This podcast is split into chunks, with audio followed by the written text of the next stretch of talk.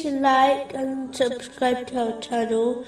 Leave your questions and feedback in the comments section. Enjoy the video. The next supplication, which will be discussed, is found in chapter seventeen, verse eighty. My Lord, cause me to enter a sound entrance and to exit a sound exit. This supplication encompasses both one's inward intention and outward action.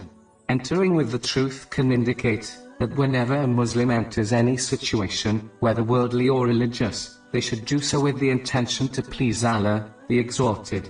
A Muslim will be rewarded for all the lawful actions completed with this intention, even if the deed appears worldly. For example, earning lawful wealth and fulfilling the needs of one's family appears to be a worldly deed, but when done with the correct intention, it becomes a righteous deed. This has been advised in a narration found in Sahih Bukhari, number four thousand six.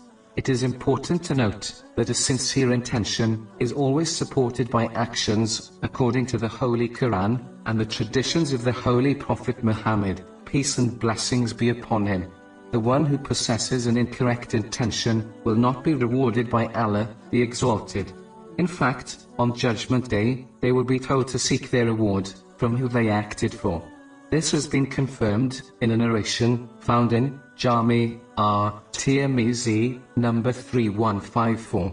Entering on the truth also includes physically entering every situation in a way which is pleasing to Allah, the Exalted, and only performing those actions which are pleasing to Him, while avoiding all situations and actions which are based on falsehood and sins. This is only achieved by learning and acting on the traditions of the Holy Prophet Muhammad, peace and blessings be upon him. Exiting on the truth is when one leaves every situation with an intention which pleases Allah, the Exalted. Meaning, a Muslim must maintain a good intention from the start till the end of an action without changing it.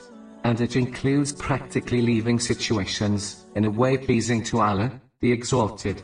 For example, leaving a difficulty or test with patience, according to the teachings of Islam, knowing that Allah, the Exalted, chooses the best situation for each person, even if they do not observe the wisdom behind it.